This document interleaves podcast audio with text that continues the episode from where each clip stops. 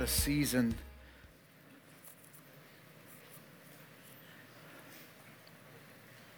where you just felt heavy? Like emotionally, physically, spiritually? Have you ever had a season where you've just felt heavy? I've been in one of those seasons for about six to eight weeks. It's been weird. It's, uh,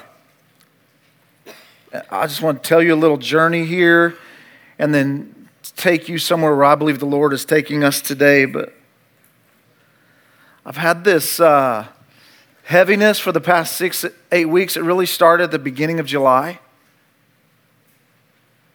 for me, and um, it's been worse of the mornings.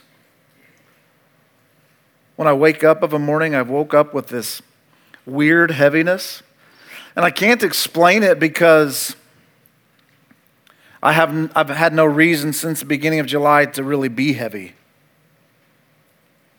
My family's as good as it's ever been. We're getting ready to be grandparents.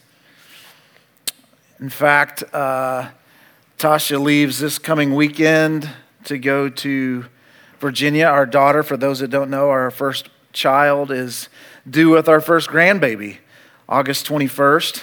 And so, um, so Tasha's like, peace out. I'll see y'all. I'm going to be there. And uh, I leave just a few days after her, and, and you'll see us when the baby's done, all right?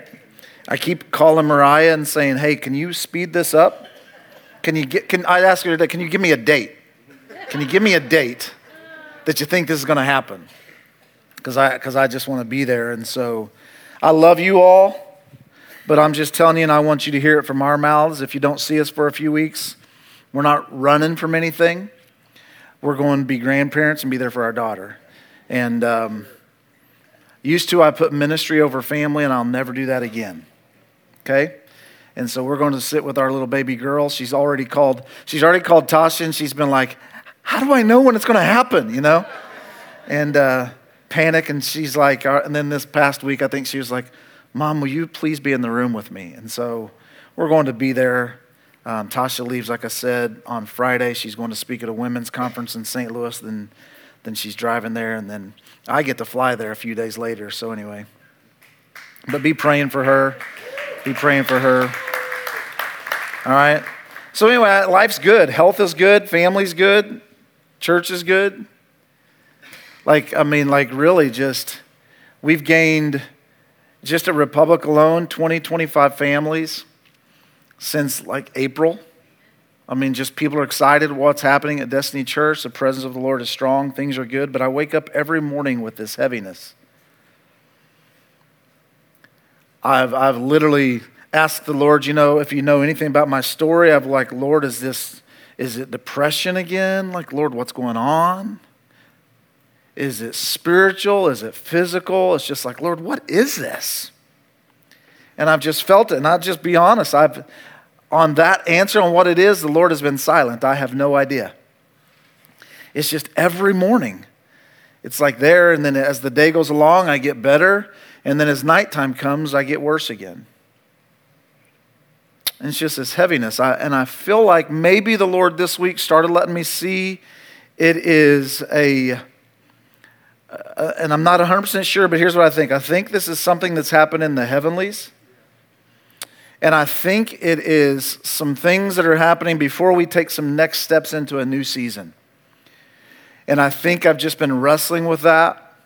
Um, a few weeks ago, um, I wasn't going to share this, but a few weeks ago, Malik had a dream.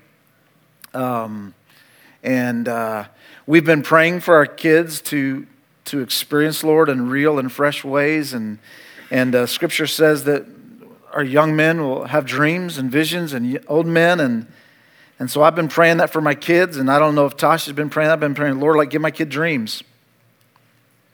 And our nine year old has had a couple of things where he's had some dreams. And he had one a couple of weeks ago and, and uh, came and slept in our bed.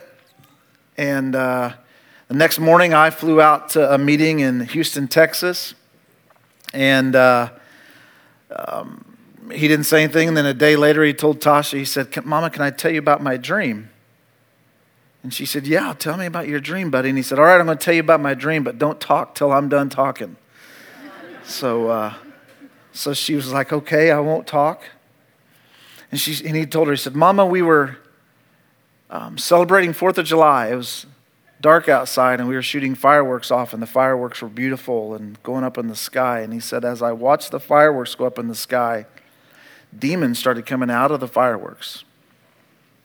Mom and he said, and they were shooting at us. And he said, but God sent angels. Somebody needs to hear this today. And he said, and those angels got in front of those fireworks and those demons and they carried him off. And he said, then, Mama, he said, God came out of the sky and he came and he knelt beside me and put his arms around me and he said, I got this. Somebody maybe needs to hear that today. God's got this.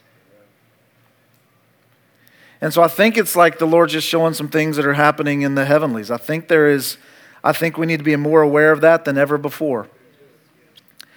But nonetheless, this, this weird heaviness has been there 99% of the mornings I've got out of bed and it's there.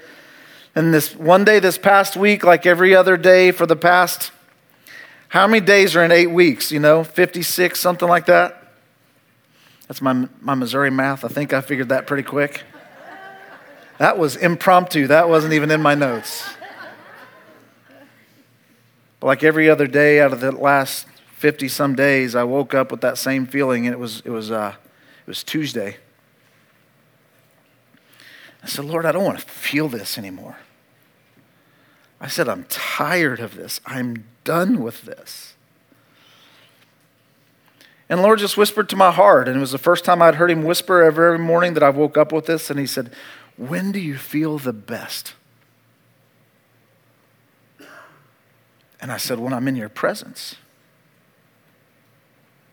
And very specifically, I said, Sunday mornings when I'm worshiping with my Destiny Church family is when I feel my best. When I'm in your presence. And he said, A little more, what is it? And I said, It's your presence. And he said, That's your answer. Get in my presence. And I, and I try every day of my life to get in the presence of the Lord. This, but this week I was like, all right, Lord, I'm taking you on your word. And, I'm, and I've been more intentionally getting in the presence of the Lord. And, and I've went back, and what I've done is I've went back to old music. Man, and just today, just singing like hallelujah, I was like, yes, there we are, you know. I went back, I was listening to old music, old worship music, Southern gospel. I, was, I went back to my roots. I was like, man, I'm just going to get in your presence and I'm going to remember all the times I felt you when I was a kid.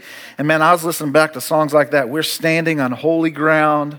You know, I was listening to songs like, you know, uh, there's just something about that name. I was listening to Surely the Presence of the Lord. I was listening to Benny Hinn sing, Surely the Presence of the Lord is in this place. And I was in my car driving down the road by myself, singing so loud, I started like, my voice started cracking. It's like, all right, I need to tone it down a little bit. I was listening to black gospel. I text Ed and Tanya and I said, sitting on a mower and listening to black gospel is not a good idea. I'm tapping my foot, you know, and I'm like, and I'm like, all right, I need to this, this is not, this does not work, you know. I was just like, this is this is not the right time to be doing this. Just get in his presence. And it's been good. And I'll tell you, I think running to the Father is the answer to whatever ails you. And today we're supposed to kick off the book of James. I don't even know. I don't know if they had that on the screen. It was like last minute. We're supposed to kick off the book of James, and next week we'll dive into that. But today I want to take you on a different journey of something. So Tuesday morning I woke up.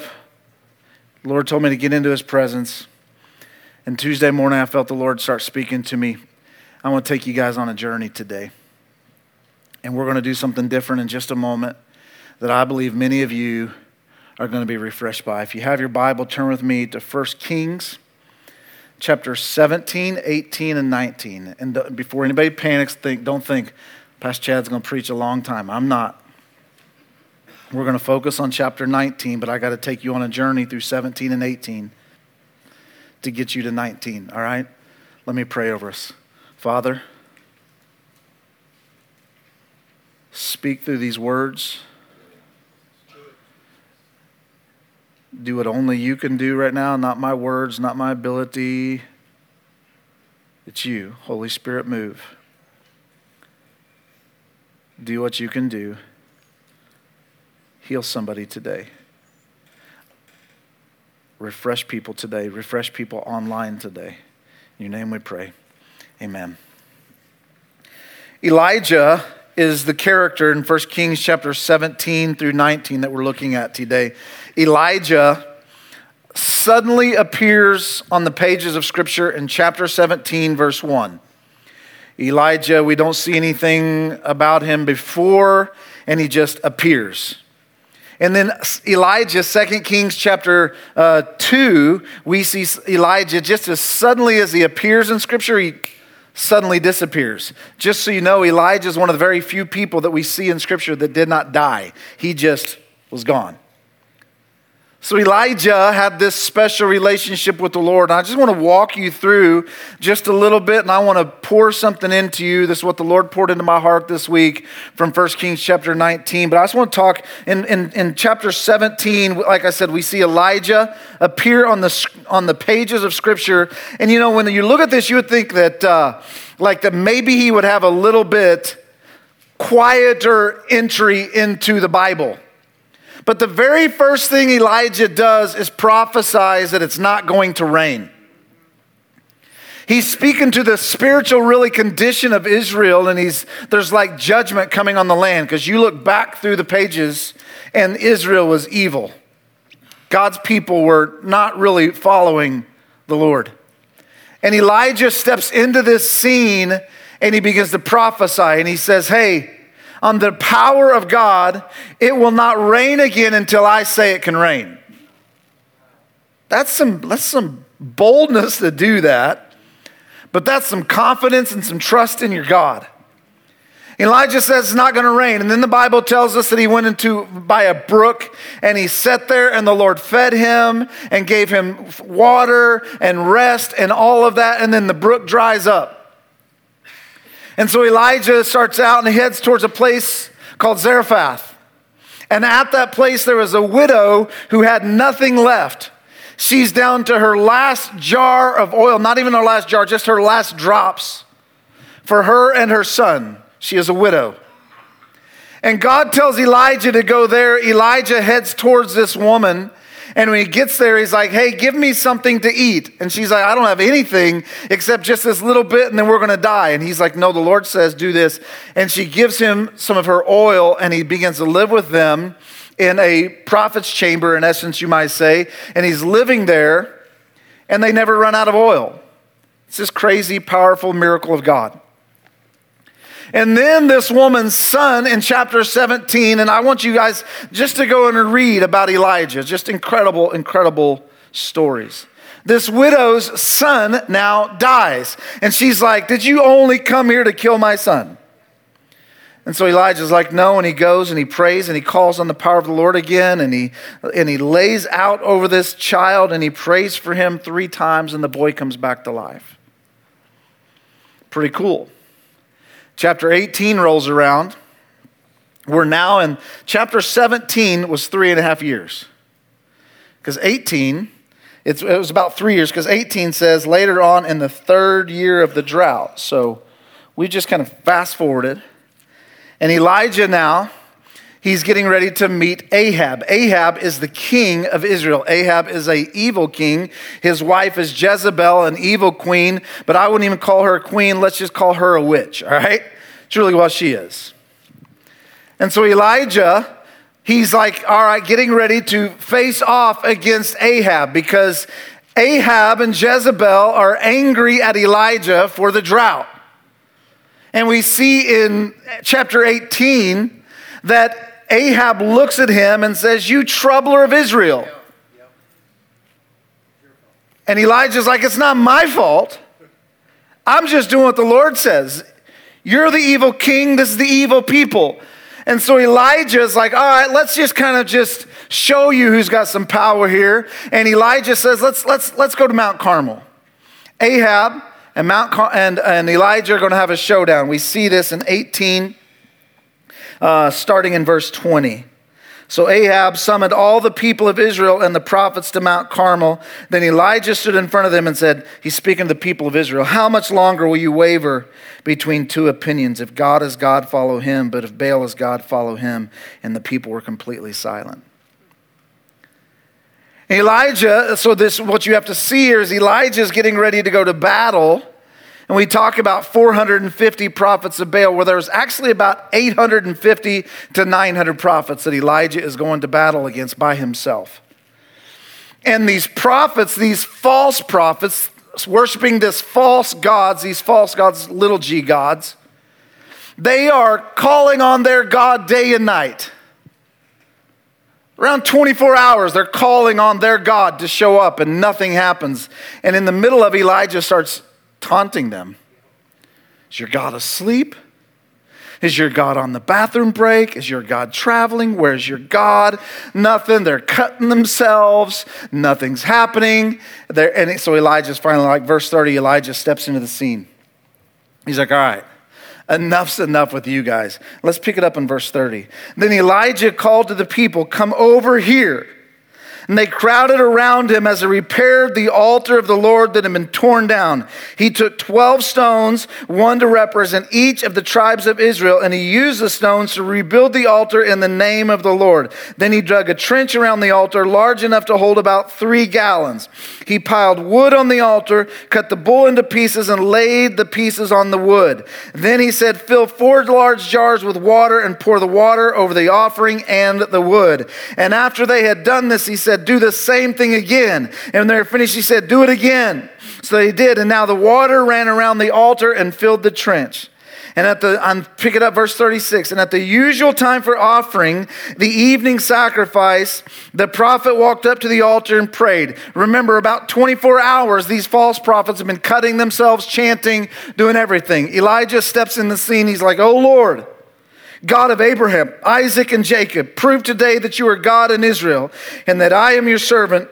Prove that I have done all this at your command. O Lord, answer me. Answer me so these people will know that you, O Lord, are God and that you have brought them back to yourself. And immediately the fire of the Lord flashed down from heaven and burned up the young bull, the wood, the stones, and the dust. It licked up all the water in the trench. And when all the people saw it, they fell face down on the ground and cried out, The Lord he is God. The Lord, He is God. Then Elijah commanded, Seize all the prophets of Baal, don't let a single one escape. As the people seized them, Elijah took them to the Kishon Valley and he killed them. Pretty powerful stuff so far, right? And then Elijah was like, All right, now it can rain. He goes out and he tells his prophet, he tells them all, Hey, it's going to rain. His prophet, his, his servant comes back and he says, I don't see anything. Look again. I don't see anything. Look again. Well, I see a cloud, size of a man's hand. And this downpour comes. And so I want you to see all this. I want you to understand what's been happening here with Elijah. He is this prophet of God, and these powerful, powerful things have been happening in his life. And then we roll around to chapter 19. And when Ahab got home, this is the king, he told Jezebel everything Elijah had done. He told Jezebel the witch, right? The queen. Including the way he'd killed all the prophets about what happens is I think Eli- uh, is Ahab went home and like sucking his thumb and crying to his wife, who was really in charge.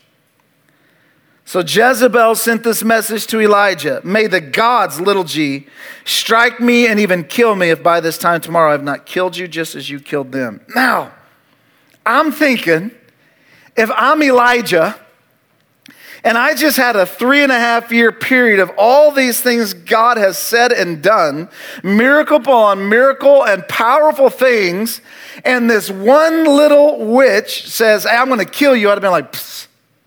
right? That's not what Elijah does. Let's pick it up in verse 3.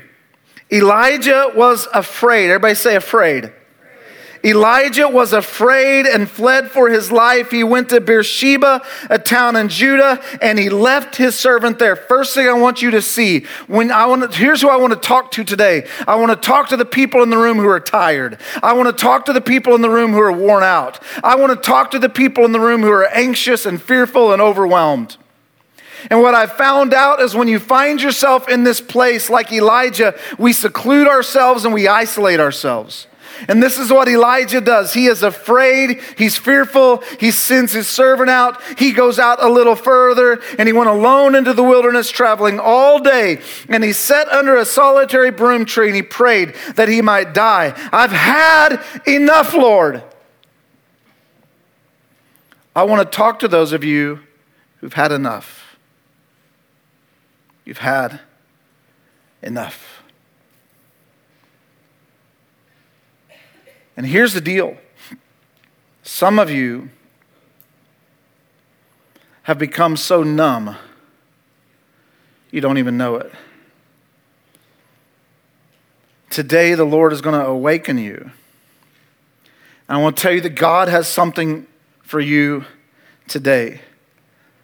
Here's what I want to tell you first thing I don't believe it was God led for Elijah to flee. I don't. I think Elijah just ran. I think he was tired. I don't think it was God led, but for whatever reason, he took off running.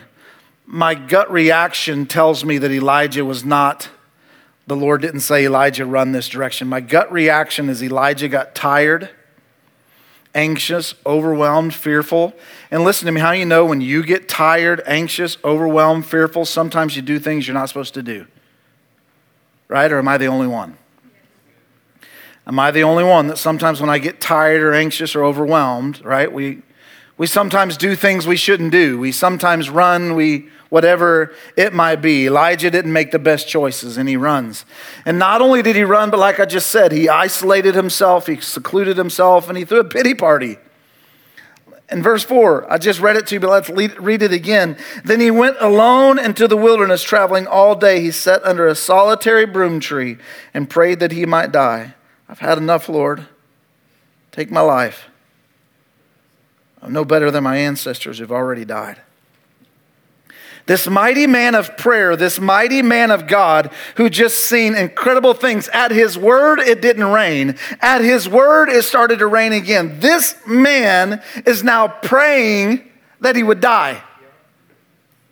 Aren't we glad that the Lord didn't answer that prayer? Aren't you glad sometimes the Lord doesn't answer our foolish prayers, right? That's a lesson I think we need to learn. And sometimes no is the better answer. But, Lord, but Elijah's like, Lord, I'm tired. Enough's enough. I'm done. And I wonder today how many of you in this room feel that way. I'm tired. I'm fearful. I'm done. Enough's enough. I love you, God. I trust you, God. I know you're good and I know you're powerful and I know you can do anything, but God, I'm done. I'm tired spiritually. I'm tired emotionally. I'm tired relationally. I'm tired physically. I'm tired of trying to be something I never should have been. I'm tired. I'm done with this sickness. I'm done with this marriage. I'm done with these kids. I'm done with my calling. I'm done with my spouse. I'm done with my faith. I'm done with my dead end job. I'm done living paycheck to paycheck. I'm done being a single parent. I'm done with this sin. I'm done with this addiction. I'm done. I'm done. Enough's enough. And like Elijah, I feel like there's many of us where we're like, Lord, either fix it or I'm taking matters into my own hands. I'm done. I can't do this anymore. I'm stressed out. I'm exhausted. I've busted my tail for you. And what has this accomplished? Nothing. And this is where I think Elijah is. At Mount Carmel, as powerful as that was, I don't believe, I can't see it in Scripture, that it brought about lasting revival or permanent change. Have you ever felt like all that you were doing for life, your family, for God, for all of it is like I'm doing all this stuff and nothing's like permanently happening? and I'm just spinning my wheels and I'm clocking in and I'm clocking out, but enough's enough, God. I'm done, Lord. And I feel like this is where some of you are today. You're tired. You keep coming to church. You keep getting up every morning. You keep fixing your hair, or some of you shining your head. You brush your teeth. You put your clothes on and you go to work, but you're just done. And you're just walking around like a, a zombie, or you're just walking around like the living dead. And you're going through day after day after day after day. But inside, you're just saying, I'm done done. I'm tired. And something I really want you to see here, something interesting happens.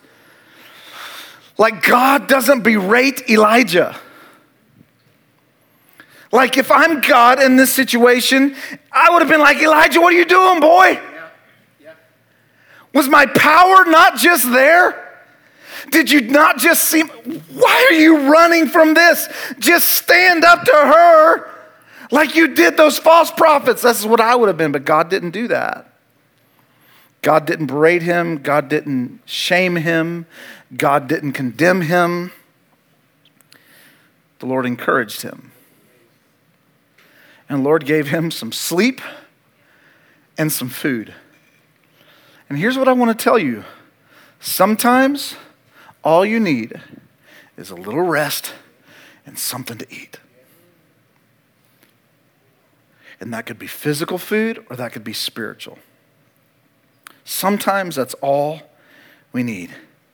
And today, some of you are in this room and you're tired. And you're overwhelmed. And life and family and job and health and school and commitments and requirements and committees and projects and all these things. Failures, mistakes, promises from God not yet fulfilled, and you're tired and you're overwhelmed. And honestly, today I just, I'll tell you, this was, a, this was the most different message I've ever written in my life. I didn't really write it until yesterday.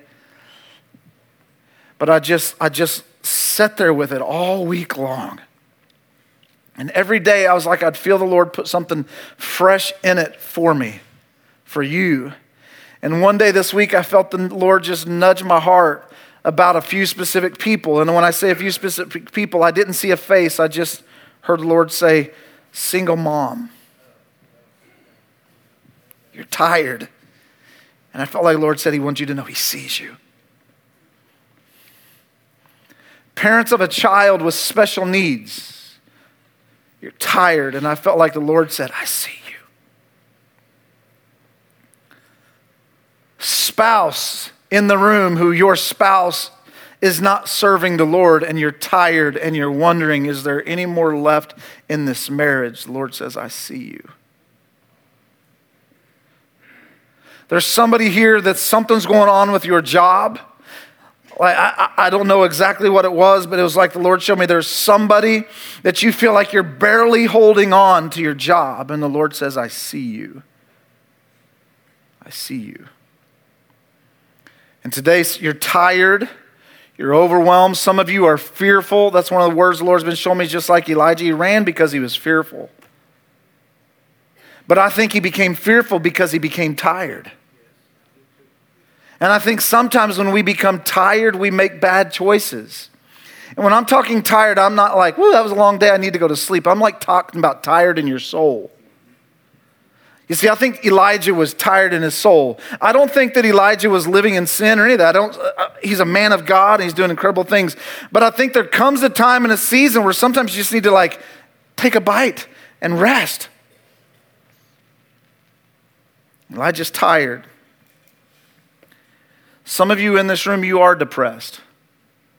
Some of you in this room, you are anxious. Some of you are a little bit like Elijah, and in essence, you're ready to die. You're not, I'm not talking suicidal, that's a different thing. I'm talking just about like, Lord, if, you, if, if, if you're done with me, I'm okay to leave. I'm tired. That's where some of us are. Enough's enough, Lord. I'm, I'm throwing in the towel. And that's really what we see happening here with Elijah. But, but I want you to notice something that the Lord really kind of showed me this week. Elijah, I've never noticed this. I I've read it, but it just didn't ever click until this week. Yes, Elijah ran.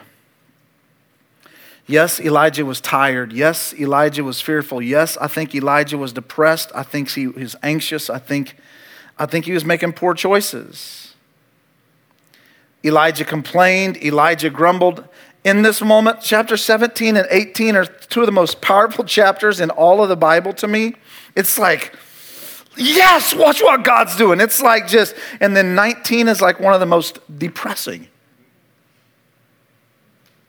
This does not sound like the man that just killed 850 prophets and went toe to toe with them. This does not sound like the man that just said, It's not going to rain until I say it can rain.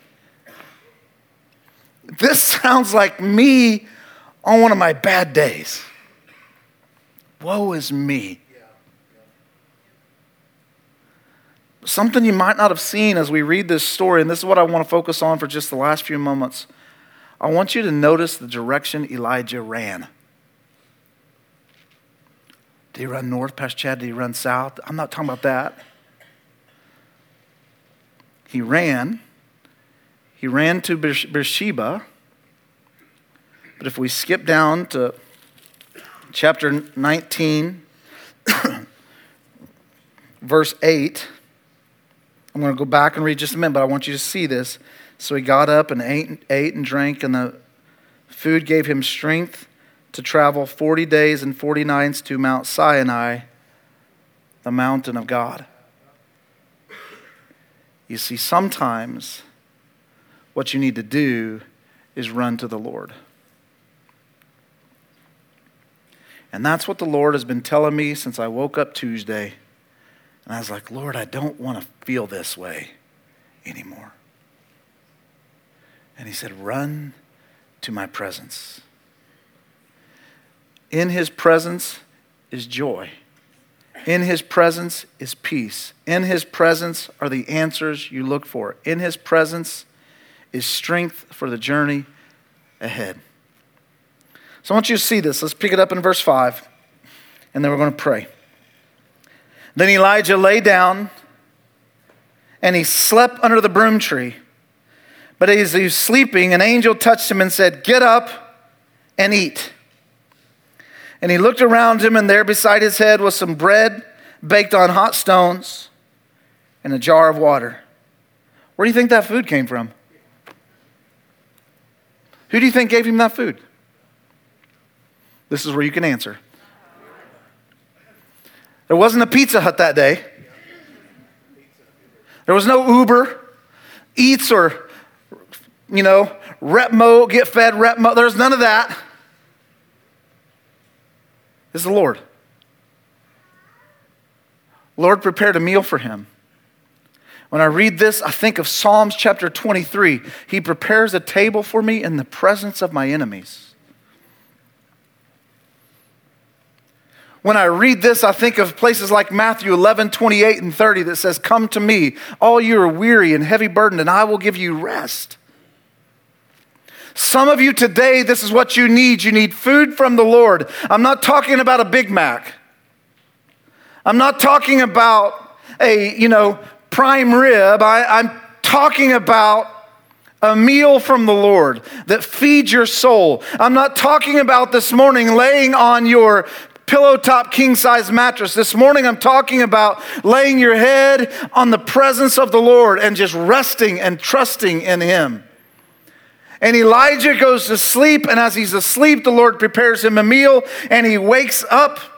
He ate, he drank, and he laid down again. Then the angel of the Lord came to him again and touched him and said, Get up and eat some more, or the journey ahead will be too much for you. Some of us, what I'm telling you is the reason the journey feels like it's too heavy for you is because you're not doing it in the presence of the Lord. When you try to fix your marriage by yourself, it's too heavy. When you try to get healed by yourself, it's too heavy. When you try to save your son or your daughter by yourself, it's too heavy. But when you get in the presence of the Lord and you trust in Him and lean into Him, and when you allow Him to give you some food, there is strength for the journey ahead.